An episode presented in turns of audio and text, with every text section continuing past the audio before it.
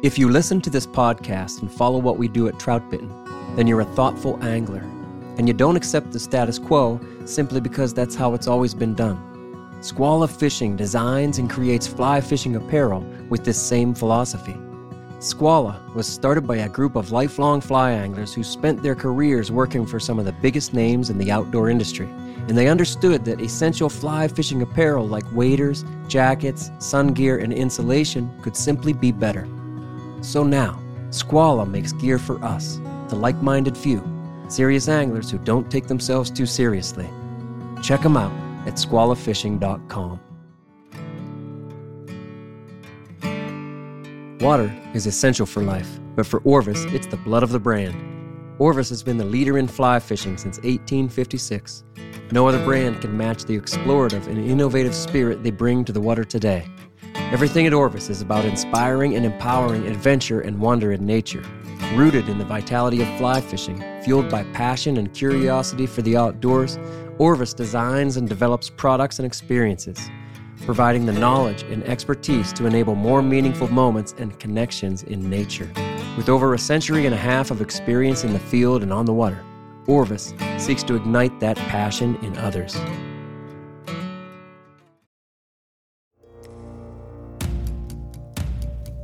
This is the Troutbitten Podcast. Trout bitten. Trout bitten? Trout bitten. Trout Bitten. Trout bitten. Yeah, Trout Bitten. Trout bitten. It's about trout. Wild trout. This is Trout bitten.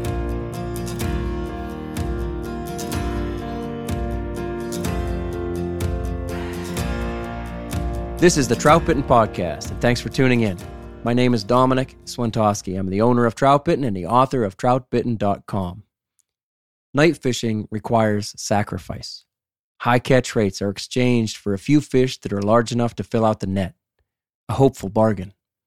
Visual excitement is traded for the adrenaline rush, sustained by roaming among the unseen. And sleeping hours are swapped for calm, reclusive minutes apart from the otherwise resting world. River hours pass unusually in the darkness. Time moves as if accelerated, and by early morning, an angler might wonder if he dreamed some part of the adventure.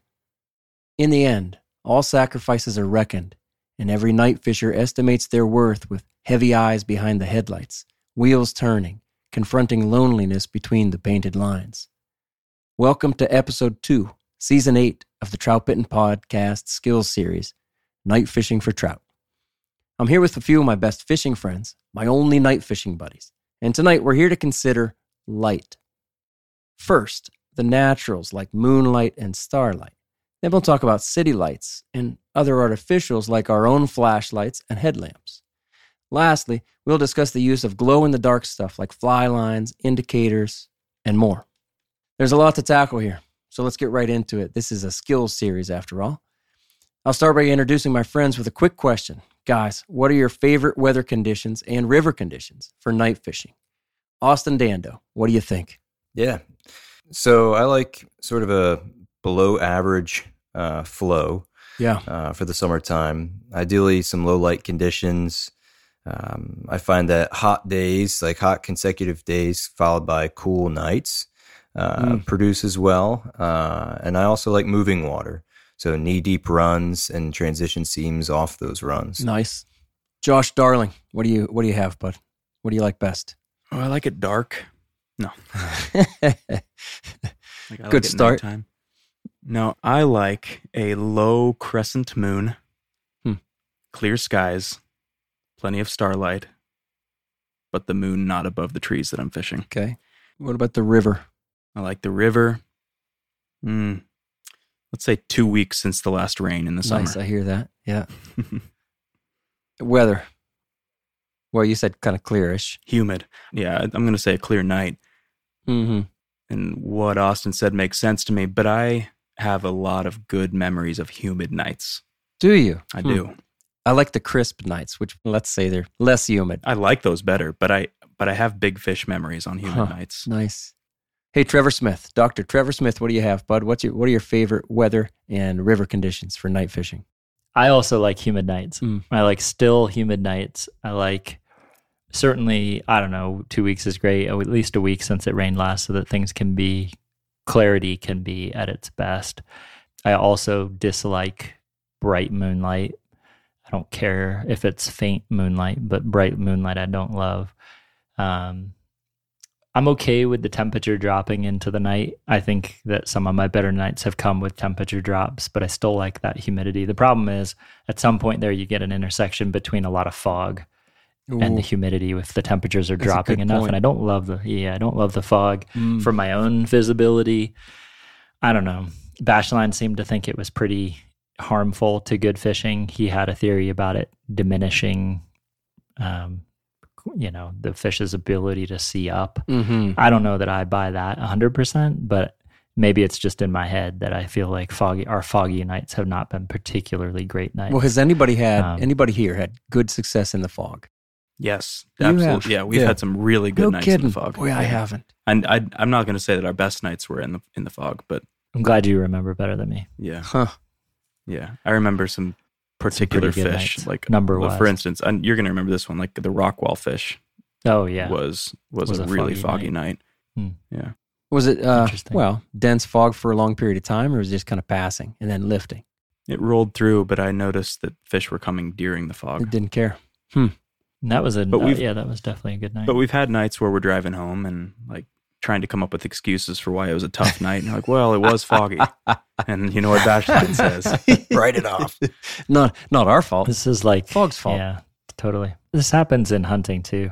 There's a lot of weather variables that have debatable effect on hunting. Debatable. That's right. That- There's always an that the excuse. biologists. Yeah, they get me all the time. Oh my gosh. Moon. I think the that- moon I is think- probably the most controversial. Mhm. That the We'll biologists hold on about the light. differ from hunters. Yeah. What about uh, so we're all in agreement though with clear water? Would you rather have clear or Mhm. water than than muddy water? hundred percent. yes. Yeah, Nobody- clear We don't even like muddy water No in the day, but Yeah. I will say I've had a couple memorable nights with dirty water. I went out just because I had the Hmm. night off, and I went out and I was I, I was surprised every time. I'm going to say there are a half dozen times I can kind of remember that uh, I had good success in dirty, and it just makes me wonder like how do they see it? I get You probably they don't see it. I On guess top or subsurface? You probably did better well, subsurface. e- right? exactly, exactly. Yeah. more sub, much more subsurface. I don't specifically remember so many of those nights, but yes, subsurface, and um, Hmm. that makes sense. Interesting. That makes sense. Taking it down to them, It does. and it, it creates that uh, disturbance in the way. And I used bigger flies and all that, and we'll get into all those kinds of tactics here in future podcasts. Um, that crisp night versus humid night is interesting to me. What about cold? What in the last podcast we said we'll do it year round, but mm-hmm. weather conditions do. I think it sounds like you're all saying that you'd prefer a summer night. Yeah. I'll even bleed a little into spring, a little bit into fall, as long as it's still warm. But when the days are cold and the water temps are low, it seems like the feeding spreads out so much throughout the day and through that 24 hour cycle that it doesn't necessarily turn on enough of a window at night to be Hmm. as noticeable. But Good call. I, I also think we need to put more hours in pushing those seasons. But I think one of the things that I like about the summer is just it, the fish get a little bit more predictable with the low water. It feels Right like on. feels like there's a little bit more variability in where they might where you might find them Mhm. in other times of the year. And in the summer, you can kind of pinpoint this is probably where they're going to be That's at. nice too. Location. I think there's a really good reason why summertime is thought of as night fishing season. It is usually more successful. And you talked about it in the last podcast there, Trevor. yeah, for sure. You know, it's the warmer temps in the day that why wouldn't you feed at night under cover of darkness and Right. in the coolest temps of the day? Yeah, for sure. All right, then let's get into it. So, ironically, light is what defines night fishing. In the absence of natural light, it's the moon and stars that provide the angler with sight. Of course, city lights, headlamps, flashlights, and glow in the dark stuff are all factors in the night fishing experience. So, in many natural and artificial forms, light draws the lines around night fishing. Trout respond to changing light conditions in the daytime, and every good fisherman recognizes this. We look for shadows on sunny days. We fish at dusk and we fish at dawn. Most anglers are eager to search for trout on cloudy days too. But when the daylight fades and the darkness takes over, trout habits shift dramatically. And that is where this mystery begins. The night angler surely relies on other senses to help feel the fly line or hear a surface take. But without sight, without some light, we are blinded by darkness. Light, therefore, is the principal element of night fishing. But nothing on our rivers exists in pure darkness, no matter how black the night. And this is the most surprising thing that a new night fisherman learns that it's really not all that dark out there. So let's consider natural and artificial light. Let's talk about how these light sources affect the trout and the angler and the fishing. Austin, you want to talk about natural and artificial light? Sure. Um, so when you think about natural light, uh, that's things like moonlight, starlight, uh, any atmospheric light that would naturally exist. Um, Yeah.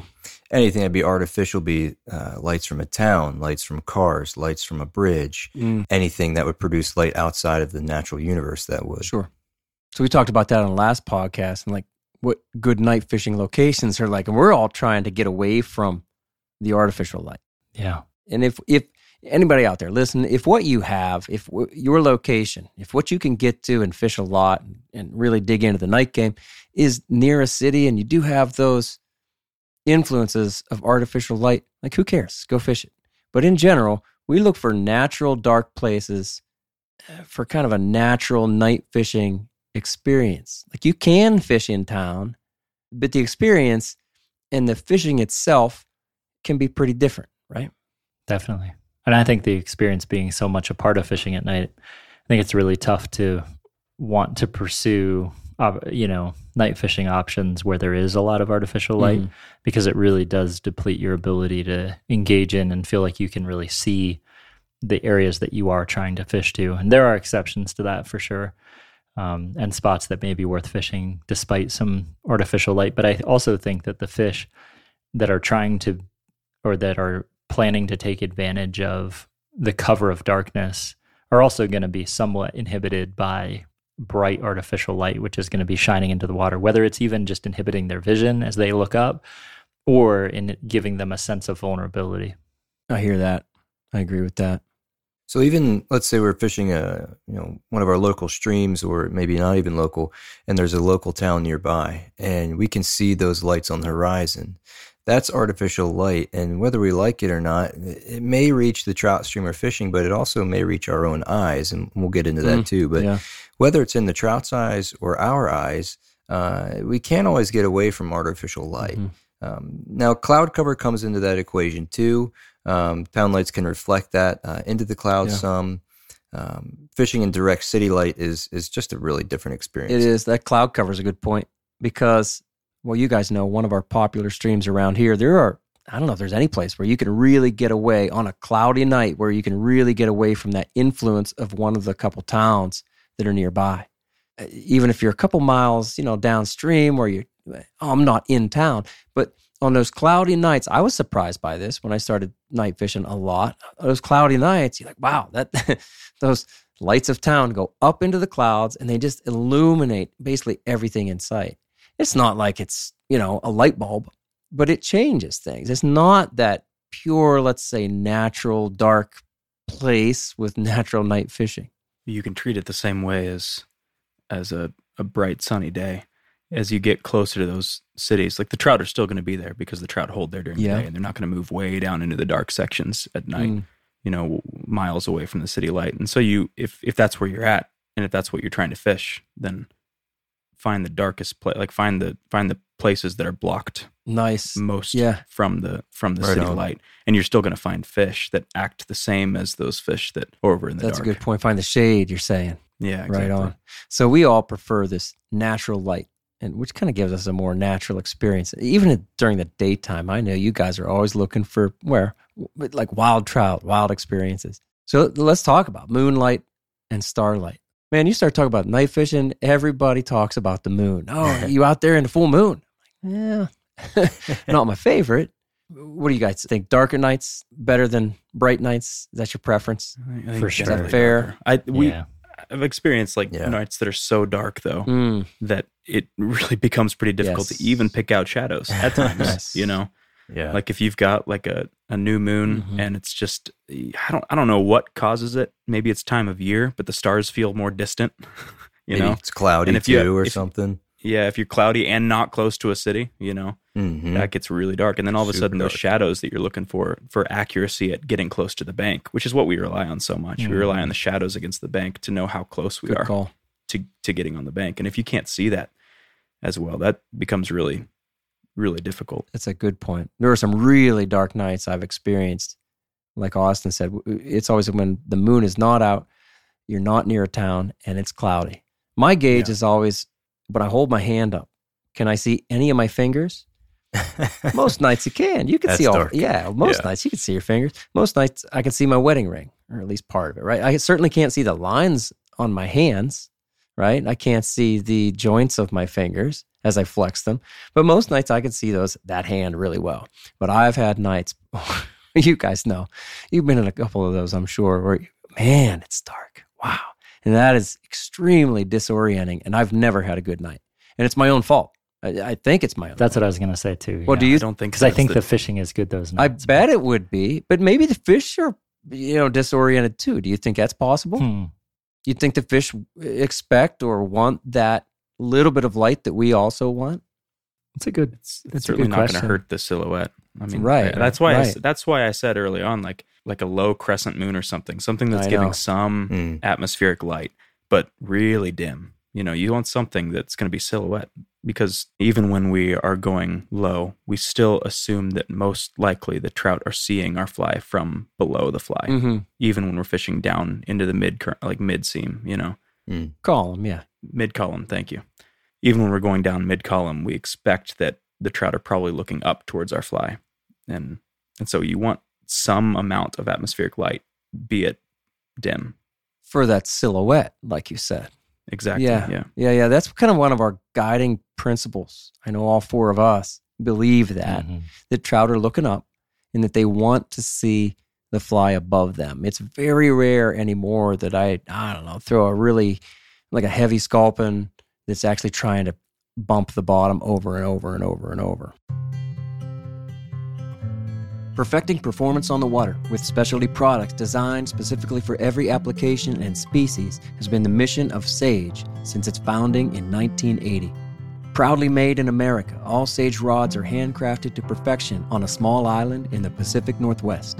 Today, Sage continues to use the most innovative, world class materials in their rods and reels, collaborating with experts and relentlessly testing products so they are refined for specialized use. Whether targeting tarpon in the Florida Keys, brook trout in Pennsylvania spring creeks, bass in the Midwest, or casting dry flies in Montana, Sage has the right tool for the job.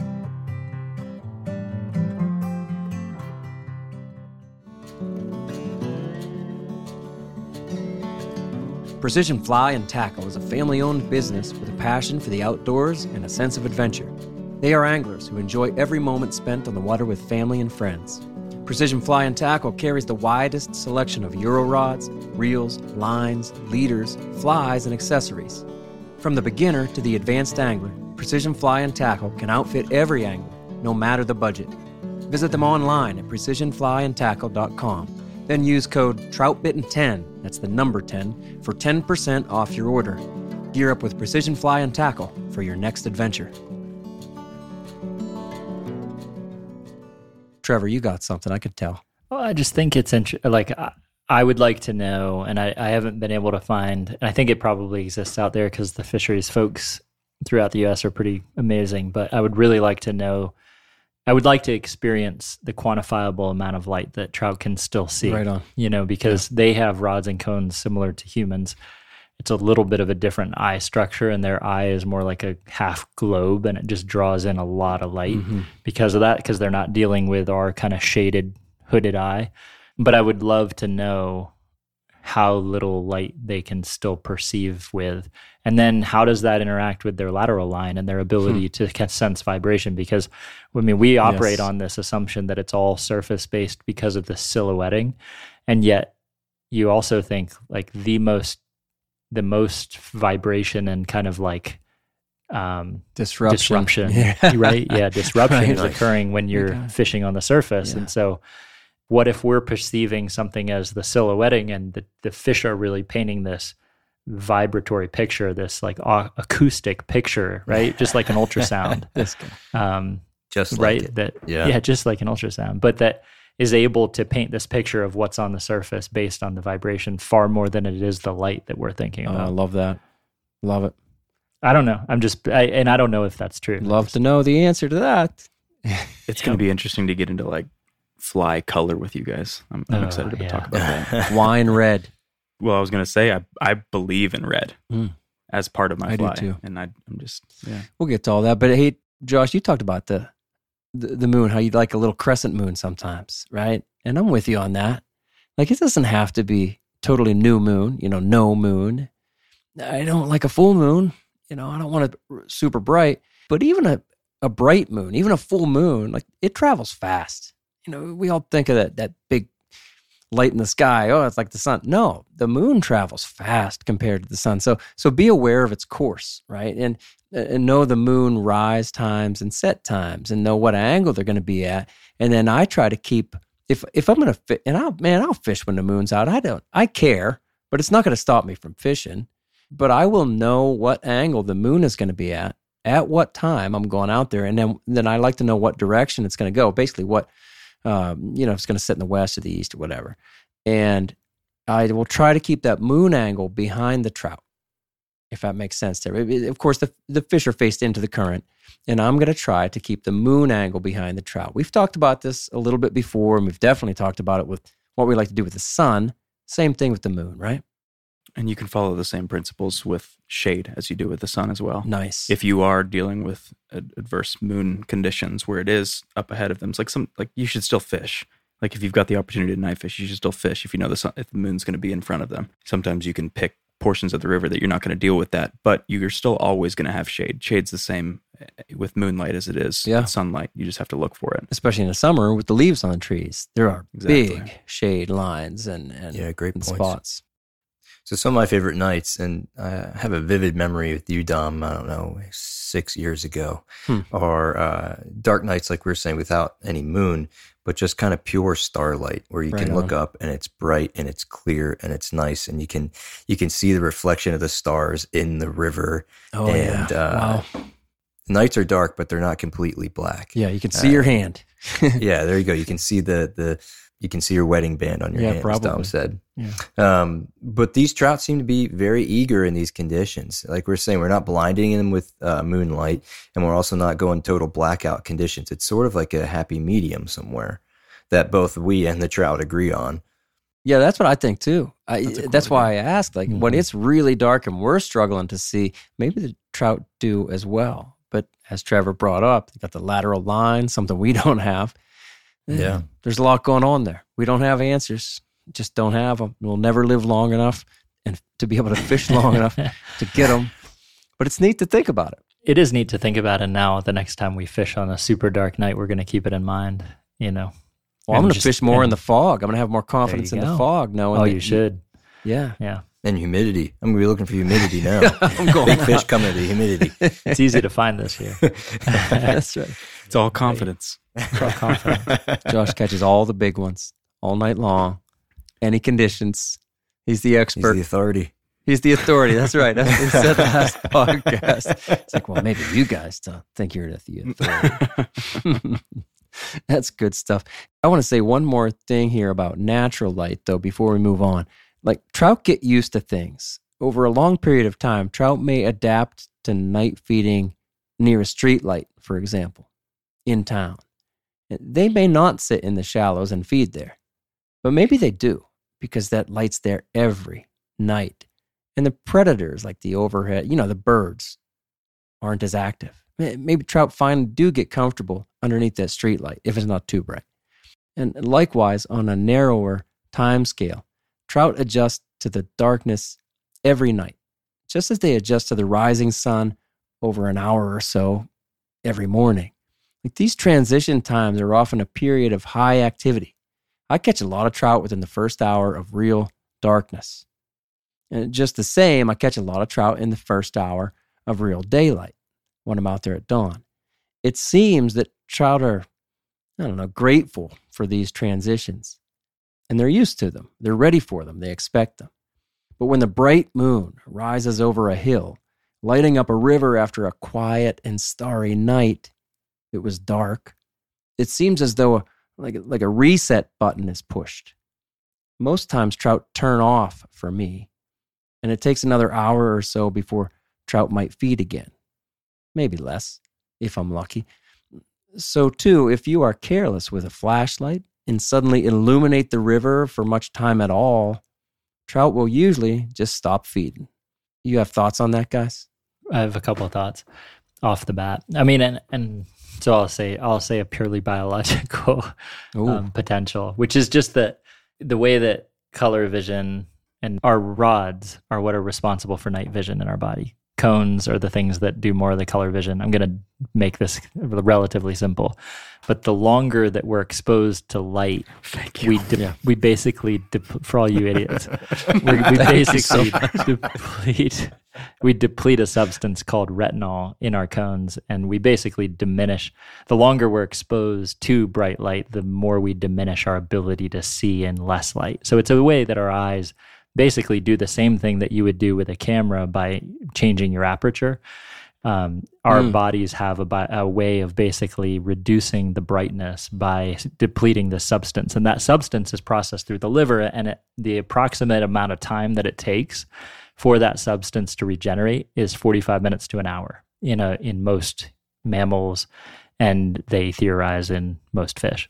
So the, this arbitrary seeming period of time of about an hour that it takes that trout shut off is maybe not so arbitrary in the sense that huh. as the light increases they may truly have less ability to see or an impaired ability to see. Or if you shine a light in their eyes for long enough, you are actively depleting this substance that is allowing them to maintain sensitive night vision. And and, I, and very few trout, I think, in the if you take away one of their senses, are going to feel as reckless or as aggressive potentially to feed. So there could be a reason that that happens as light changes. Not you know we're talking we're not talking about daylight. We're just talking about changes at night that could cause them to deplete some of that night sensitivity.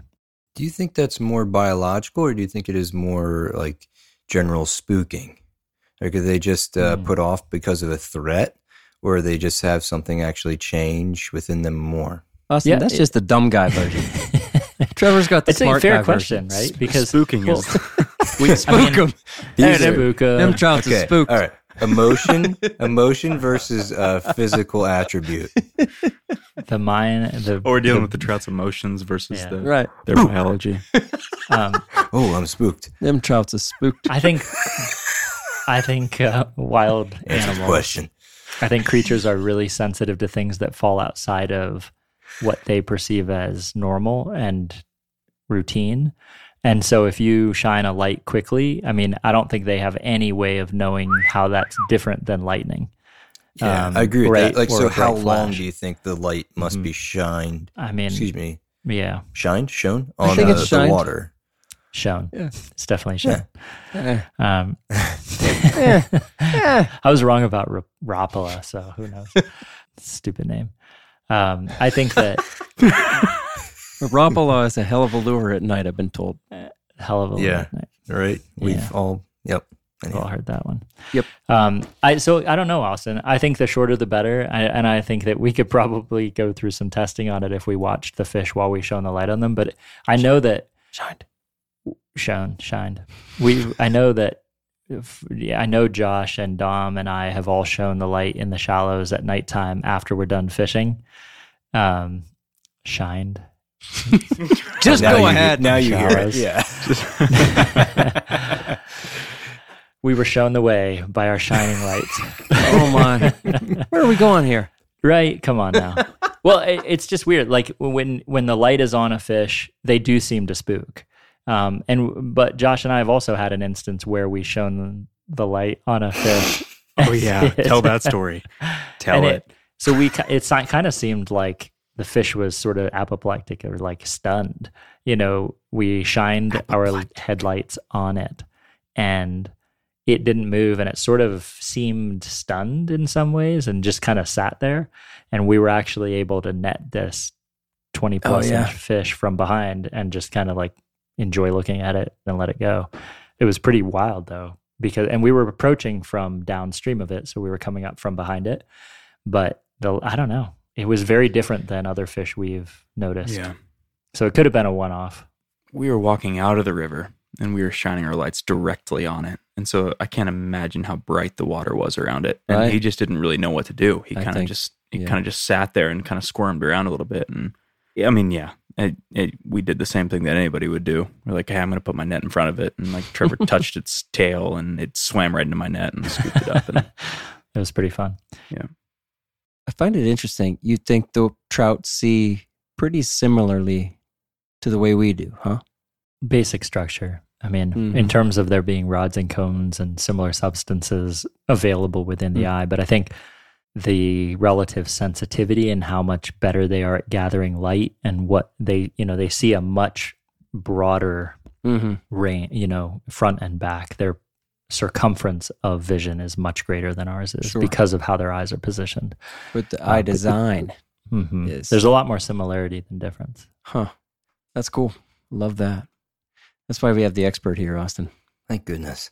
Thank goodness. One, re- yeah, and that's it's, it, this kind of ties into our discussion on headlamps in in many ways, right? Because It does. we utilize the different colors at nighttime to help preserve our night vision, and um, different light colors exist on different um, wavelengths, and those wavelengths deplete our night vision and that retinol at different rates. And red light being the most sparing of our night vision, whereas Okay. blue and, and green lights can also be used, which are more depleting of our night vision, but also can create more visibility. So as you move back towards white light, you kind of increase the depletion of the substances that allow us to have accurate night perception and visualization. So most of us choose a red light at night for that reason because both it seems to deplete and spook wild animals less in some ways because it's less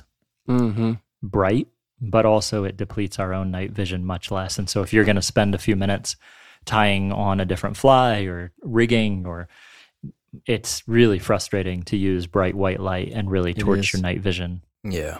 for a period of time. And and because it does take so long for night vision to be completely restored, it really takes about, like I said before, almost 45 minutes of pure darkness to fully accommodate. And it doesn't mean that it takes 45 minutes for you to see again once you shine a little bright light, Mm-hmm. but to get back to where you were, it does, you know. Mhm.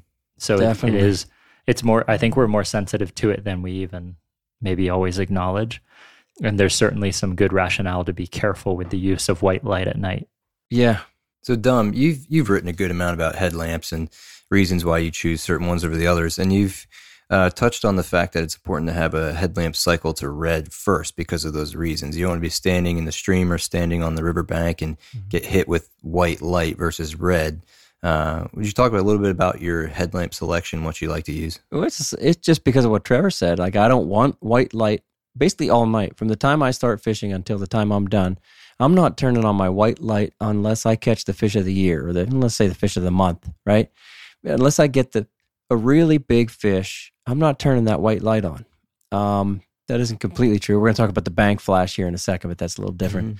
I'm not turning that white on white light on for any more than maybe one second if I do that bank flash. However, I like the red, and I want a lamp like you're saying, Austin, that starts on red. Not very many lamps do that. So anyway, I use a Princeton Fred. It's called F R E D. It's it's the Princeton Fred. It's like a tactical, I think, mili- it's originally a military light. It's also not really bright. Uh, many night anglers right away they're like, all right, I'm gonna get the most lumens that I possibly can. I don't want that. I don't want a super bright light because even a bright red light will, it seems anyway, to hurt my. It does. It hurts my night Yeah. vision. Sure. Yeah. Once I have that night vision, and like Trevor's saying, for me, it seems to take, I'm going to say 25 minutes to a half hour before I go, hmm, I can see now. Uh, Mm-hmm. you know what we're saying. Uh, once I have that, I don't, I don't want to mess it up. And white light really hurts it. Um, I like that Princeton Fred. There are plenty of, well, I don't know about plenty. There are a few other lights that'll kind of give you that feature where you can get right to red and not have to cycle through white. Yeah. One of the cool things now that and and you do have to spend a little bit more. Like I've like the print the Princeton Fred or whatever it's called is Mm-hmm. um it's a great budget option. Like cuz it's not that expensive Mm-hmm. to get and it does the job really well. If you do uh want a little bit more control over everything, most of the higher end black diamond lights now Mm-hmm. um, which is so I, I use uh, it's it's whatever their their waterproof black diamond light Mhm. is, and it has settings on it, and it has like a memory built into it, so you can save your settings in the headlamp, and so like and it, it's not like a you go into settings and you choose it, it's you hold down the button. And if it's set on red, then as soon as you press it, it's going to start on red. Right and if it's set on white, then as soon as you press it, it's going to set on white. Yeah. But then you can dim it, and then as you as you release, it saves that, and then if you turn it back on, it's going to remember what you had it set at last. Mhm. And so, and it, you can have two settings. And so, like with with mine, if I my red setting is like set to the dimmest it can get, and it's Mhm. almost like it's almost like moonlight dim, like it's like it's just enough for me to see my hands and tie a knot Mhm. you know and then the flash is i have it pretty bright because i want to spend very little i want to see everything i can pretty quickly and then have it off Interesting. and so if i if i hold it down then it turns on the bright light and i turn it right back off oh, you know? that's neat. I like that. The advantage to that for us has been that we can not we don't carry a separate flashlight other than our UV light for charging Mm-hmm. line. So it it has seemed to allow minimization of what equipment we're bringing. And I've seen yours too. They're both. Mhm. I mean, it's, they're small. They Yeah. Seem comfortable, right? Yeah, You said they're they're not- waterproof. That's a nice feature. Uh, Mhm. I don't usually fall in with my head on me. it's also nice because it's mine's rechargeable like i don't need to Mhm. uh, i don't need to replace batteries I like that part. You could charge it up on the way to the river, and you know you're not gonna yeah Yeah. run out of triple A's in the For 3 sure. a.m. hour or Uh, something. Yep. So I use my headlamp mostly for for rigging, you know, um, and even when I do that with this red lamp that we're talking about, not white and usually dim red, I turn my back to the water. You guys do that? Like Yeah, I just do don't want thing. any Mhm. light on the water For if I sure. can help it. Like why Yep. not eliminate that question in the back of your Right. mind? Like is this her? Yeah. Just turn away. And I want the dim red lamp like we're talking about to preserve that night vision. Like like Dr. Smith has already explained. Like Sure. it takes a while to get that back once it's gone, right? yeah. Yep. And you said you mentioned the green light and blue light can kind of do this the, Mhm. the same thing, but It's the same thing. It just exists on the spectrum further to the left in terms of wavelength. And so it's going to deplete your night vision more quickly because it has, it more actively depletes the retinol. Mm. Um, but it's, for that same reason, you can, it's a brighter light and you can see more with it potentially. Um, it's just you do it at a cost. And you also potentially cost spooking fish when you do that as well, depending on which direction you're using it. But I mean, there could exist a case for doing your bank flash with a blue or green Right or something Yeah. like that, you know, and playing around with that and seeing whether that was less disturbing than a bright white flash. Trevor, what if I take retinol vitamins? Would that help?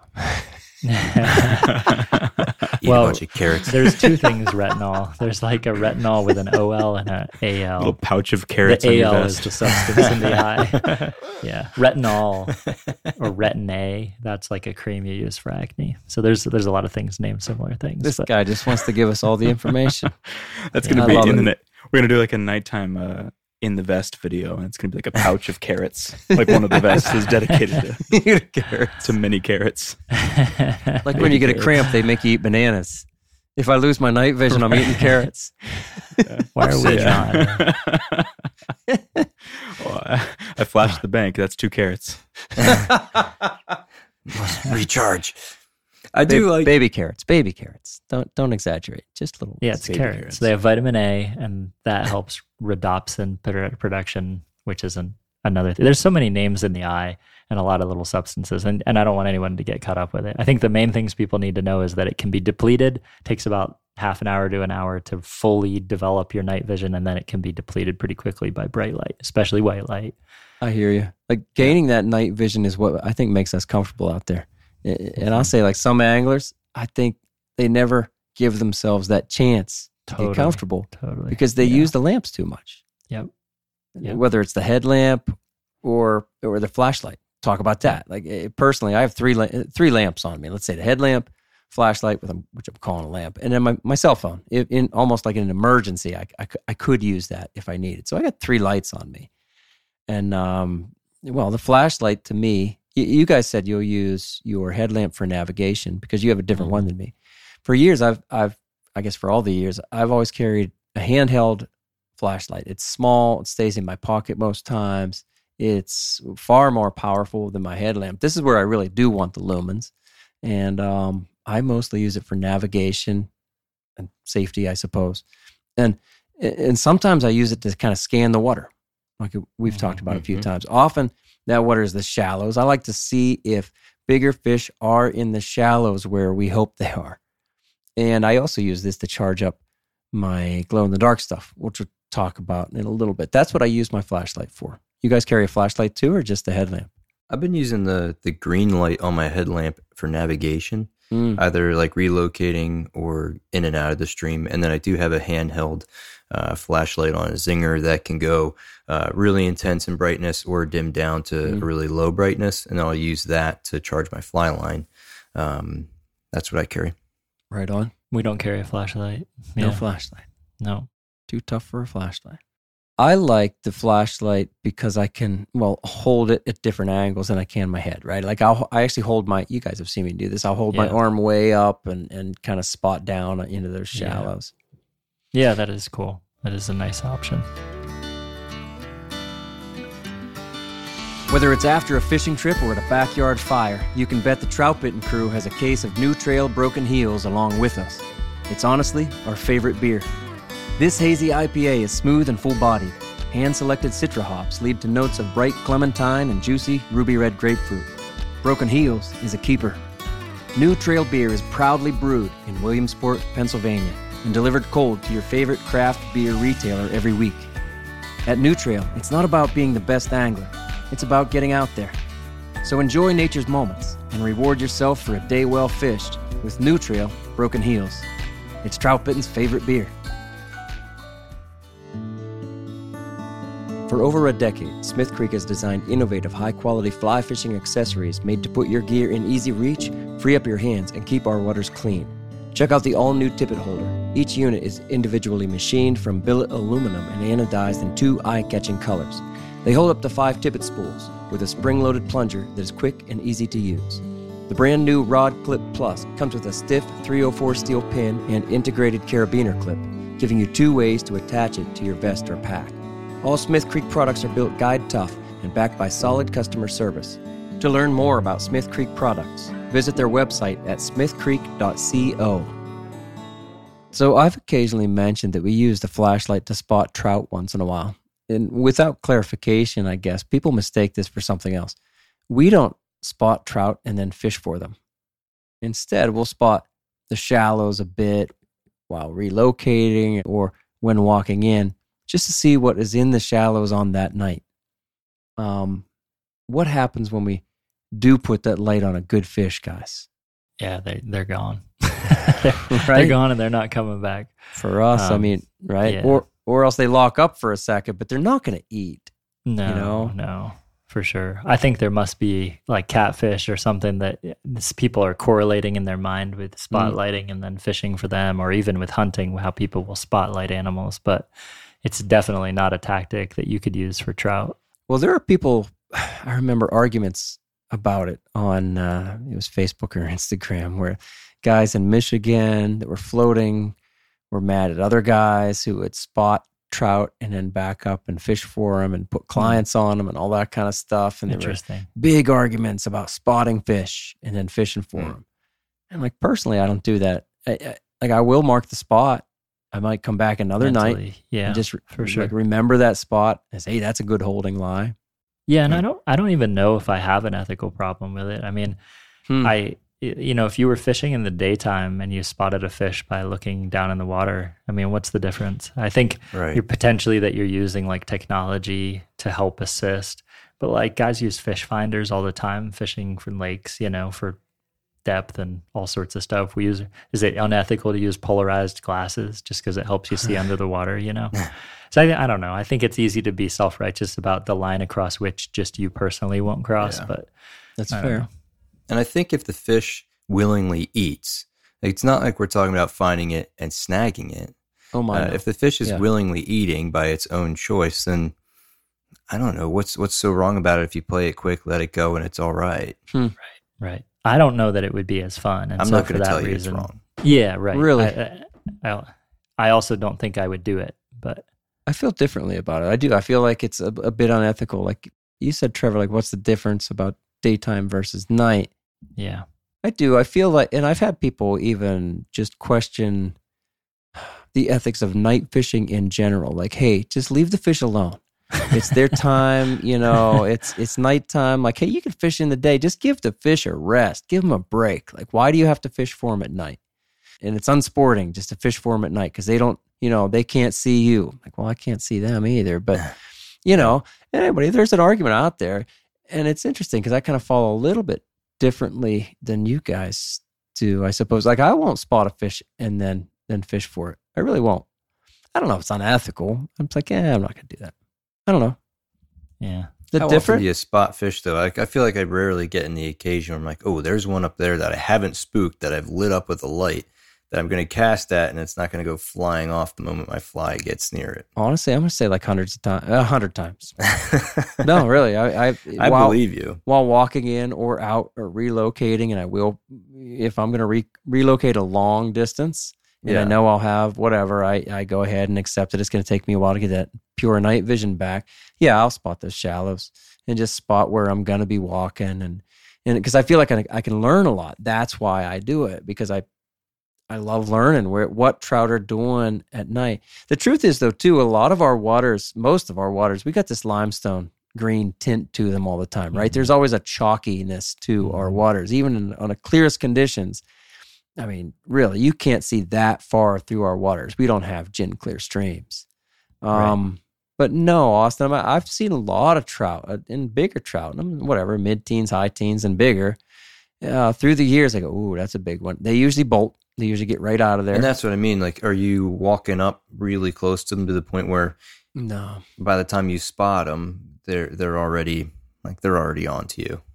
Oh, I agree. They're definitely on to me, right? And so I don't even try to fish for them. I, but I do mark the spot. Like I said, I go okay, Yeah. and then I'll I'll start thinking about other spots that have really similar characteristics. You know, was that extra close to the bank, but it had a good riffle in it? Okay, and so I might start treating those kind of spots as my prime locations that I'm going to target next. It's pretty wild though how you when your lights are on like that, you can see that some of those trout are hanging in super nondescript water. Like there's nothing there. Mhm. There's not. I mean, and, and maybe that's what's drawing them there is that there's no current and it's easy to hunt. I don't know. You know. good but point.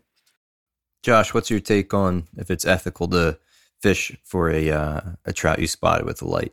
eh, Are you are you referring to coming back for that fish that you spotted, or fishing for it? Yeah, Right. Like you see it and now you're going to fish for it. turn a light off and fish for it. Do you do Hmm. that or no? I don't think it would work. Yeah, I agree. I, kinda I, I, I don't know that I would try it. Yeah. Do you think it's wrong if you did? No, Or right? I don't think it's wrong.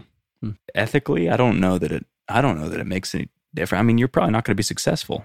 Like we, you know, Trevor and I netted that fish just because we. He was scared it, blinded, you know. basically. I think he was blinded by white light. Yeah. Anyway, that was that's good. So we're all kind of in agreement then. I think. Do we all agree that light on the water spooks trout? It doesn't even have to be directly on the trout, but just on the water around it. It Spook it, generally. Yes.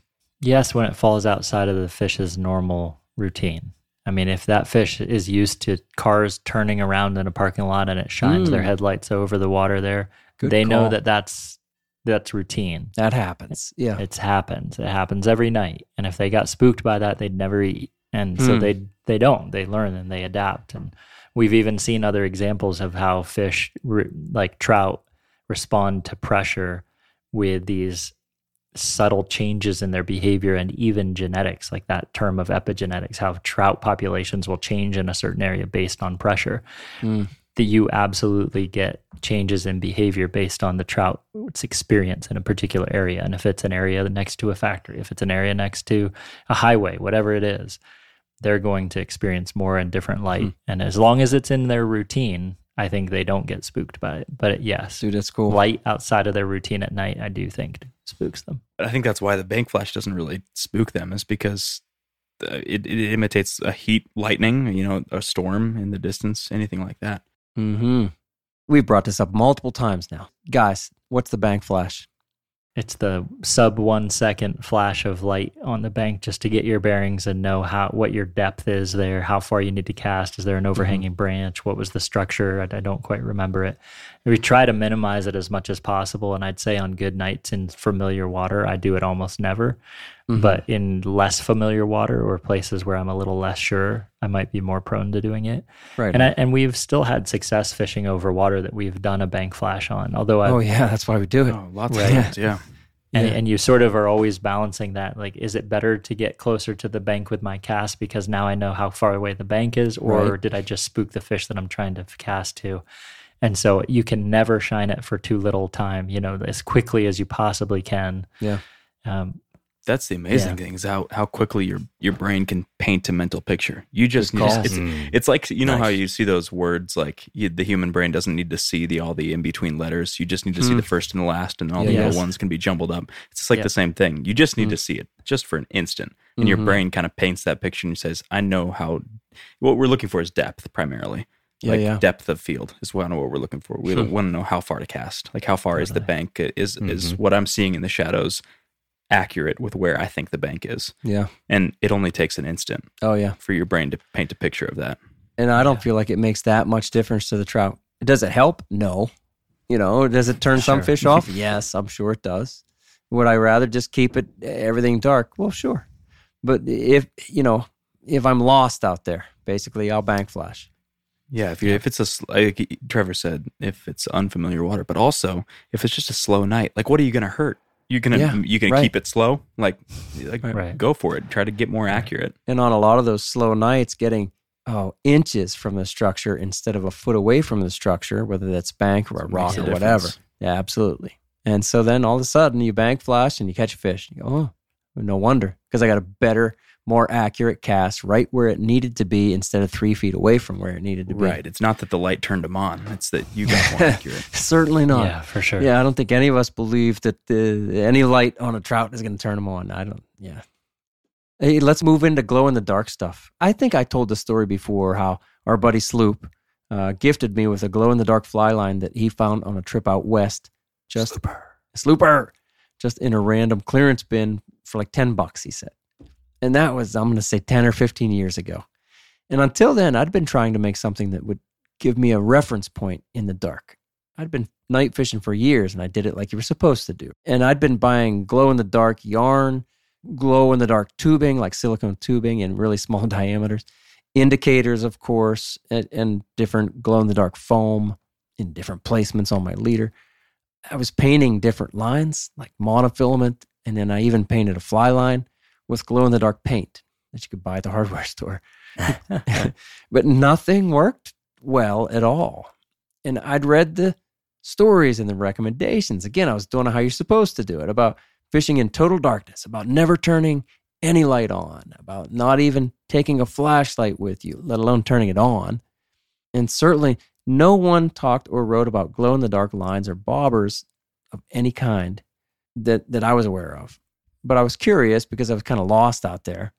And I was catching fish, but I knew that if I could have just a small reference, something that would guide my accuracy, like my drift speed and my strike detection, that I could do a whole lot better. Because again, I was kind of lost. And that line that Sloop gave me just changed everything. And I finally had what I needed. I remember, I'll always remember that first night I used it, I just, ah, it was just like a miracle to me. I think this, it, this is It it. works. It- it- Oh, and it did. Whatever. I, I caught a few extra fish that night, but just the confidence that it gave me is something that I was just looking for for for so long, yeah yeah and it just changed the night game for me. Have you guys ever fished without a glow line? Yeah, I remember Sure. the first time I tried to do it. The first handful of times I, I the, Loon makes a glow in the dark putty, Okay, that right. try to Yes, make I like a- have like a- that right over there on the shelf. Yes. Oh boy, it does not work. And that's nothing No. against loon. It's just like it's just it's just the nature of what we're trying to do. You're trying Not to take big like enough. Yep. Exactly. Exactly. And trying to use that with a standard rig is so much more difficult Yeah. than Yeah. because you're uh, in addition to because it has to go on your really it has to go on your leader. Like it doesn't make any sense to build up more bulk on the end of your fly line with that Oh, stuff with the 'cause putty, it really yeah. gets bulky. Yeah, exactly. I know. And so it has to go on your leader, and and once it gets the little bit of glow that it can keep, once it's subsurface, doesn't do anything. Right. And so that's that was brutal. And and I think realistically, I think that after doing it for so many nights now, I I've gone really long bouts throughout the night without actually charging and Mhm. and it hasn't necessarily on. hurt the fishing. And I think that now perhaps it there are some nights depending on the amount of light that's out there that you could do go with that I could go without. But Mhm. it is extremely helpful to have that little bit of glow to know I know that my flies are in this line Mm. eight feet beyond, nine feet beyond, ten feet Yeah. beyond this this lighted spot, this lit spot. that's well said. I feel like even the moment my line hits the water and I see the current's effect on that line, I already know a lot about that particular water that I'm in and if I'm where I want to be. And if I've found success in certain water types at night, I may very quickly be able to target that water just based on how the effect of the current is making my line move. Um, which again is just this extension of your senses to be able to p- pull so much information from that glow line as it hits the water because you can tell so much about it. Yeah. Um, I also am get I get I have become very tied to the specific length of leader that I use at night because I Mhm. know its length Yes. from the end of my glow tip, and so even a foot of difference I've found makes a huge difference to me in terms of my ability to accurately hit targets because I'm so tied into Mhm. this, you know, leader. Consistency, Mhm. right? It's Yeah, one of those things that you don't have to think about during the day Right. because you can see exactly that little plot where your nymphs or whatever Sure. you're casting land. But then you try it at night and all of a sudden, wait, I have no idea where this is landing. And and that I was I was I was about to say that the accuracy means more at night, but it doesn't. It's just a lot harder to achieve at night. And so Mm, right. having any reference that you can to where your fly is and where it's landing is critical. Mhm. yeah. it is. for sure. I fish a glow line too. I fish the SA. I know Rio makes one. Um, Yeah. I the usually charge like right the first foot or two. I don't like to charge a, a large section of line. Just Good point. uh, one for convenience, and then two, I feel like it's just one less thing of light I have to put disturbance over the fish for. Good call. And kind of like you were saying too, Josh, the, the more I fish at night, the less I rely or depend on that uh, on that fly line Mm. because I get more comfortable with my imagination and my mental image and uh, just my awareness of what's going on uh, without the light. Yeah, and you you and just because it's not a fly line is not glowing bright doesn't mean that it's not that you don't have a reference because you charged Yeah. it a half hour ago. Like I mean, I've Mhm. gone a long time without charging it, and it it holds these lines that we're talking about, the scientific anglers one, the Rio one. They Mhm. they hold light enough for your eyes to see for a very long time without Mhm. charging. Yeah, and they're white in the daylight. I mean, they're white yeah, too. yeah. So if you have Yeah, any very. kind of that moonlight, especially, and even starlight, perhaps, um, you're still going to see a faint, faint white fly line out there For sure. under under some conditions. These are usually kind of powerful weight forward lines. Again, I Yeah. like what Austin said. I, I, I I'm the same. I'll charge like between two and eight feet, depending on the night.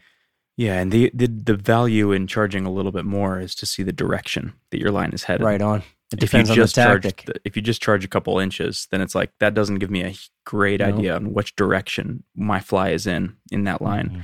if you charge a little bit more then you see you see the orientation of the line and you've got a pretty good idea of exactly where your fly is if you can't see where it's at Well, like Trevor was saying, I mean, these glow in the dark fly lines, they tell you everything about the drift.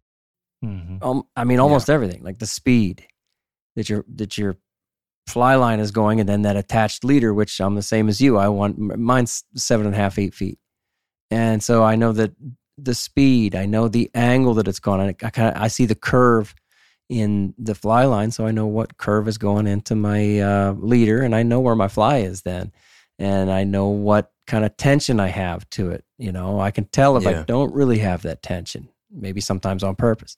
And then there's strike detection there too. It just tells you everything that you need to know. There's there's still plenty of questions, but boy, it helps. It also helps with like the the method of retrieval with knowing exactly what you're doing. Like if you're if you're stripping, then you can see that kind of popping off the water and you can choose Yeah, your yeah. distance based on Right that, on. like how how Yep. much to strip. I for sure and I'm sure we're going to talk about this in in later episodes, but the that lift and wiggle that we've mentioned in the Mhm. past. Oh yeah. But man, I rely so much on seeing the fly line because the fly line usually for that retrieve sits Mm. about 3 feet off the water for me, the tip of the fly line Nice. and I rely on like a certain width of vibration for my favorite kind of version of that retrieve, Mhm. and and that's what gives me that that tactile uh, feedback that I'm getting the retrieve that I want without being able to see the wake that the fly is making. Mhm. Do you guys ever think they spook the fish? That's the first question, right? I remember right away. I was like, "Oh, this is just going to spook fish." But then instead of catching fewer fish, you catch you more catch fish. more. I know. That's how It's I felt like- too. I mean, the pros like- outweigh the cons. for sure. exactly. It's just like the bank flash, like we were saying. Right. Is it going to spook some fish? Yeah, probably. Mm. But are you going to fish better? Oh, definitely. right. Right. So it's worth it. Right. There's a trade off. And man, I don't know about you guys, but it just seems like the fish don't care. Yeah. I, I mean, we got a, again a seven, eight foot, whatever, however long you want it to be. Mine's seven or eight feet of a leader, and they don't seem to care about that that glowing line that's eight feet away. Kind of Yeah. makes me think about like we talk about if trout are leader shy or not, Right. or are they Right. poor drift shy. So is it the Mhm. same thing at night where are they not necessarily glow in the dark line shy, or they're just shy to whatever weird offering you might be giving them? Yeah. Right. Yeah, right. right. Why is that Totally. Pendragon doing that? I'm not eating it. So you guys have talked about the uh, you carry a UV light.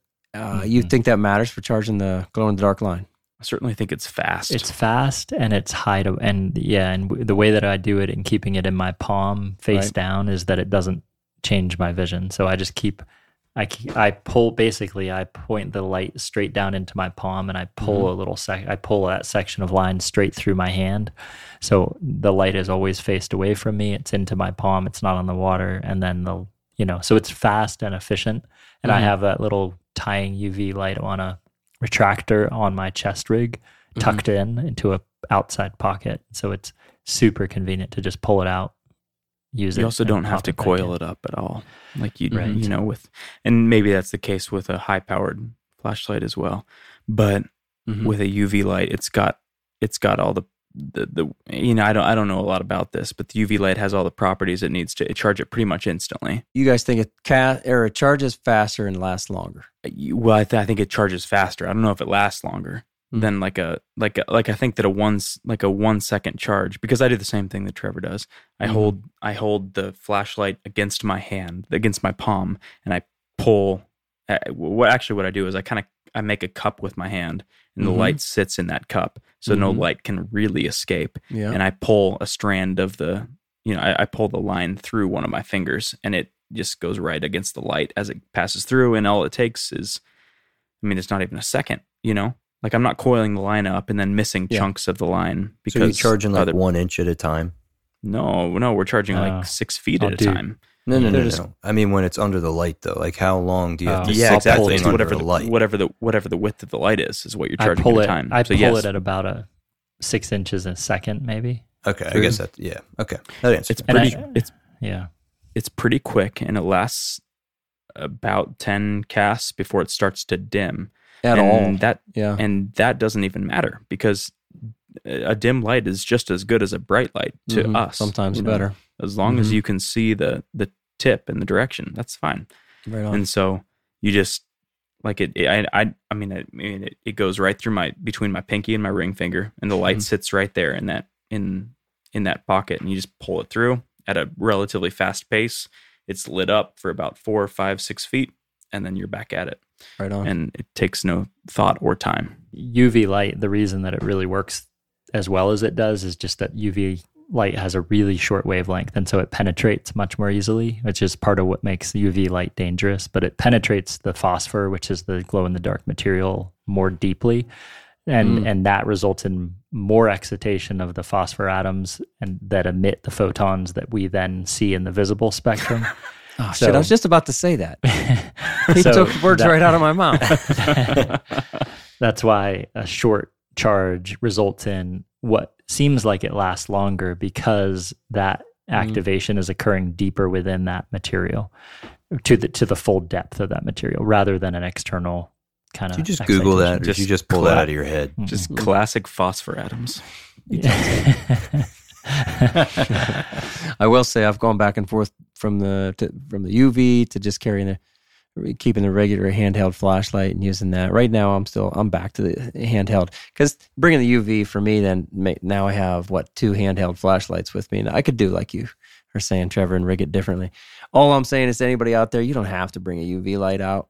I totally agree, though, that it charges it faster. I don't know that it lasts longer uh, in my experience, but maybe maybe by a slight margin, ten percent or something like that. But I certainly admit that it it cat or it uh, it charges deeper, let's say, and so much uh, faster. Whatever. It looks like a lightsaber when you're pulling it out. It because does. It's pretty wild. It charges Pretty so neat. fast. Everybody Yeah. should go on YouTube and watch the night fishing episode Mhm. with me and Josh and just Right. we tried to that. capture it because it is so cool looking in real life and it's hard to do with the limitations of cameras at nighttime but It's like still you're pretty cool. extruding glow in the dark line. right exactly it's neat. All right, so we we use the uh, glow in the dark fly lines uh, uh, almost every night, right? Probably every night. We don't always have them super illuminated, though, right? Uh, Now, glow in the dark sighter. Uh, briefly explain that. I, I, once I started using a glow in the dark fly line, I was like, well, I told you guys that I started around that time too, saying, man, I need to on these slow nights, I need to be able to nymph.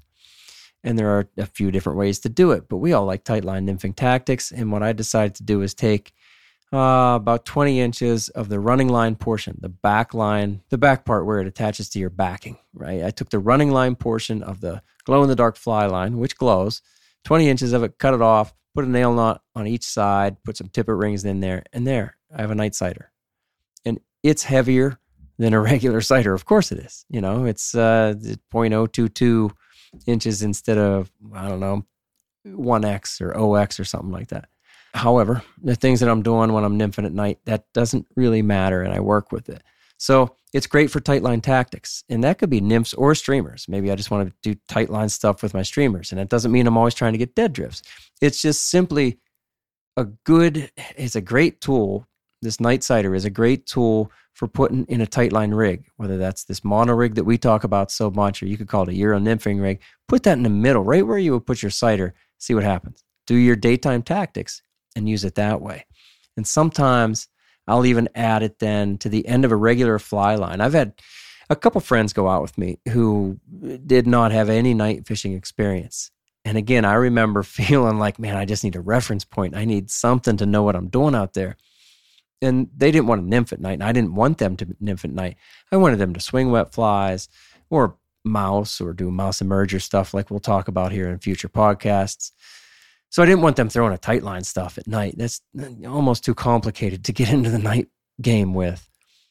But I took the night sighter and I attached it basically to the end of their regular fly line. So at the end of their fly line, they had a 20 inch piece of now another kind of fly line um, that glows. And we kept that illuminated for most of the night. And then we put a regular, whatever, seven, eight foot leader on the end of that and threw mouse patterns or the bad mother that we'll talk, or wet flies, whatever. And that is a really invaluable tool that like opens up what you can do out there because it allows you to get drifts eh, without tension too. That's the thing. Like at night, most of the tactics that we do at night are tension based. We're swinging flies, you know, we're, we're stripping Yeah. because there, even with the glow in the dark fly line, we still find that having that tension, well, then it gives you the feel, the, the, that tangible feel to the presentation totally. and and that's what most night tactics are based on. And Sure. again, we're going to get into all this, but having that night sighter, especially when it's attached to some kind of tight line system, in our case, usually this standard mono rig, really allows you then to get tensionless presentations or go with less tension. You can basically get dead drifts. Yeah. You know, instead of trying to be in touch, pure contact, so you can feel feel everything that's going on. Uh-uh. You can just read the sighter just like you would in the daytime. It's a pretty amazing tool. For me, it really opened things up.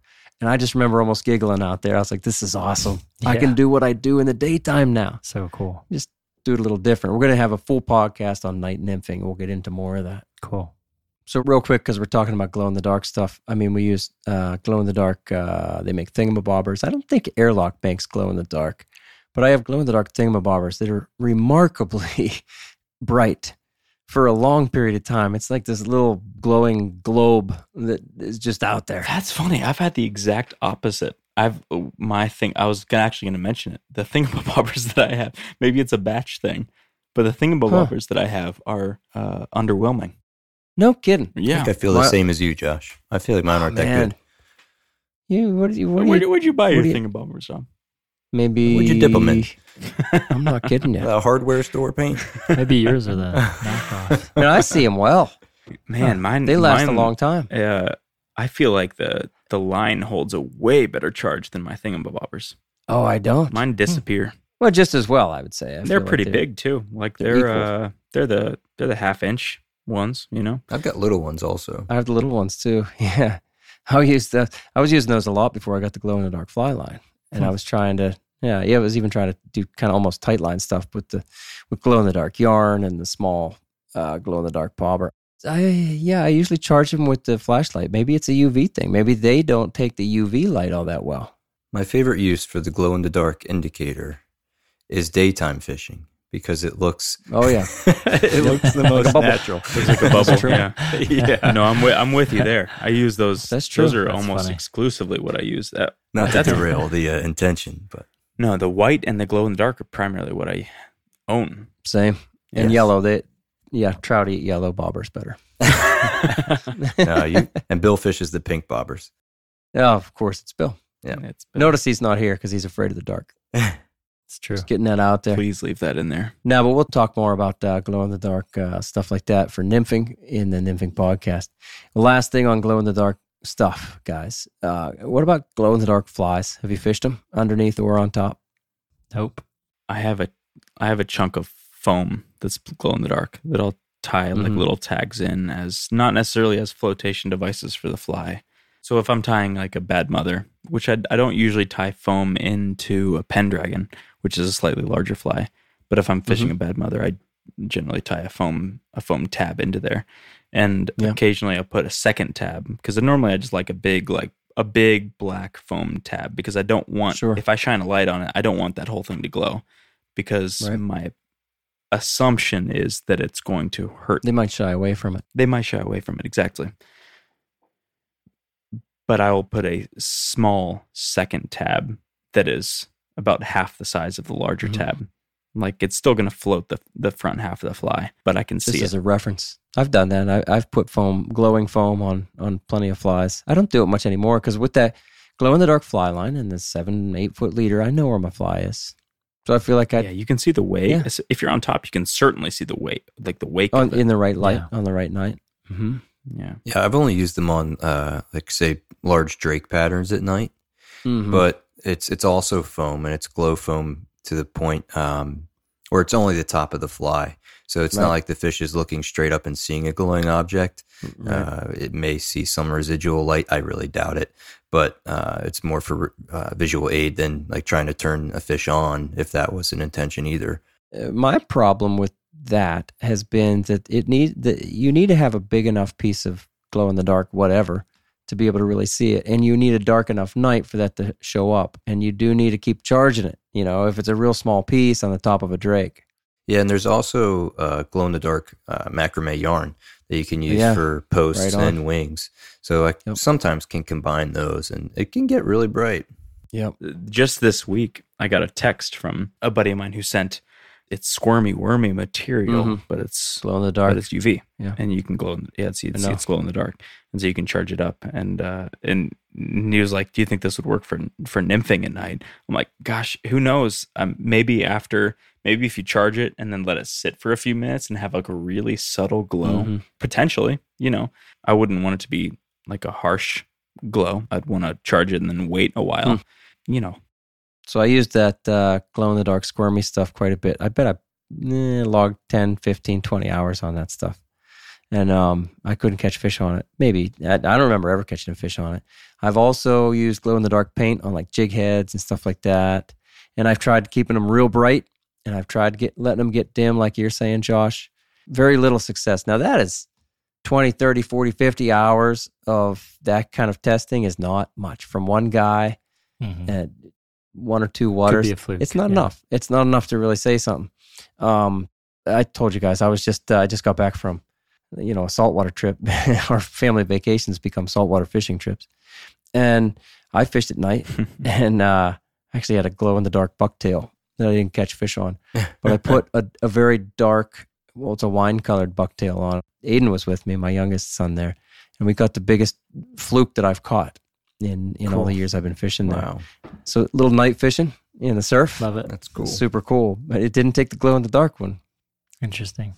I think there's so little chance that they ever see something actually glowing in the water that it is just unnatural to them mm-hmm. to, to actually eat something that's on the fly. In saltwater, there's stuff that glows, right? Right, Trevor? Sure. I mean, Yeah, science oh, for man. sure. But most of the bioluminescent stuff is like deep, deep ocean stuff. I don't know about trout rivers. Yeah, but not not much in not much in the No, shallows, right? no. Even there, it's not much in the shallows. Right. That's all that's all deep water Mm. stuff. Yep. all right. So anything else, guys, before we get out of here? Take it and run. Let's get out of here. All right, there it is. Lights, night fishing. It always comes down to what we can see and what we can't. Of course, we use our other senses. And yes, those senses are heightened, and we often rely on feel more than our limited sight in the relative darkness. But it is not pitch black out there, especially when we attain and then preserve good night vision. So we navigate the evening from shadows and outlines, pitching unseen flies beyond the visible perimeter and tracking those flies through the feel of a line in our hand, by sensing the load on our rod tip, and by sometimes following something that glows in the dark. Light affects the fishing, but it also affects the fish. And while trout seem to prefer darker nights, they might also feed better with a few stars in the sky for a nightlight. All right, next week we begin an exploration of tactics for the night game, starting with drifting versus swinging flies. Because this is the fundamental decision to make in presentation, regardless of the flies we choose. So, see you then. Dr. Trevor Smith, will you read us out? Appreciate the introduction. Uh huh. Remember, the Troutbitten Project is a free resource for all anglers. The Troutbitten website hosts over 1,000 articles with endless stories, commentaries, tactics, tips, and more. Find what you like through the top menu and through the search page. Navigate by way of the categories and tags, too. Be sure to find the Troutbitten YouTube channel, currently featuring the Troutbitten Tips series, in collaboration with Wilds Media. These are short, useful, and unique tips for your fly fishing life. Thank you for listening to the Troutbitten podcast. Please give the show a five star rating on Apple Podcasts and leave us a comment because that really helps. Until next time, friends, fish hard, enjoy the day, and find your life on the water. He was on a mission there. He was like, "Let's get this done." There's no pause. There's life on the water.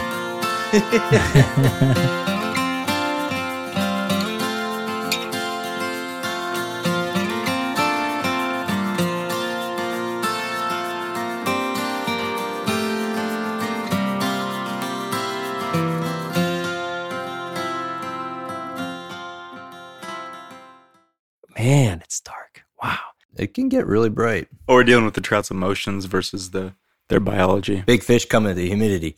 I did 100 push ups today. You probably did them on your knees. Them trouts is spooked. Thank goodness. Little pouch of carrots on your vest. Must recharge. Gosh dang it! Most of the stuff everybody reads about everybody. Something wrong, Trevor? No, sorry. I was just mimicking your finger. Oh, sorry. Making Feel fun like of me. pointing at Just me. trying to get us through.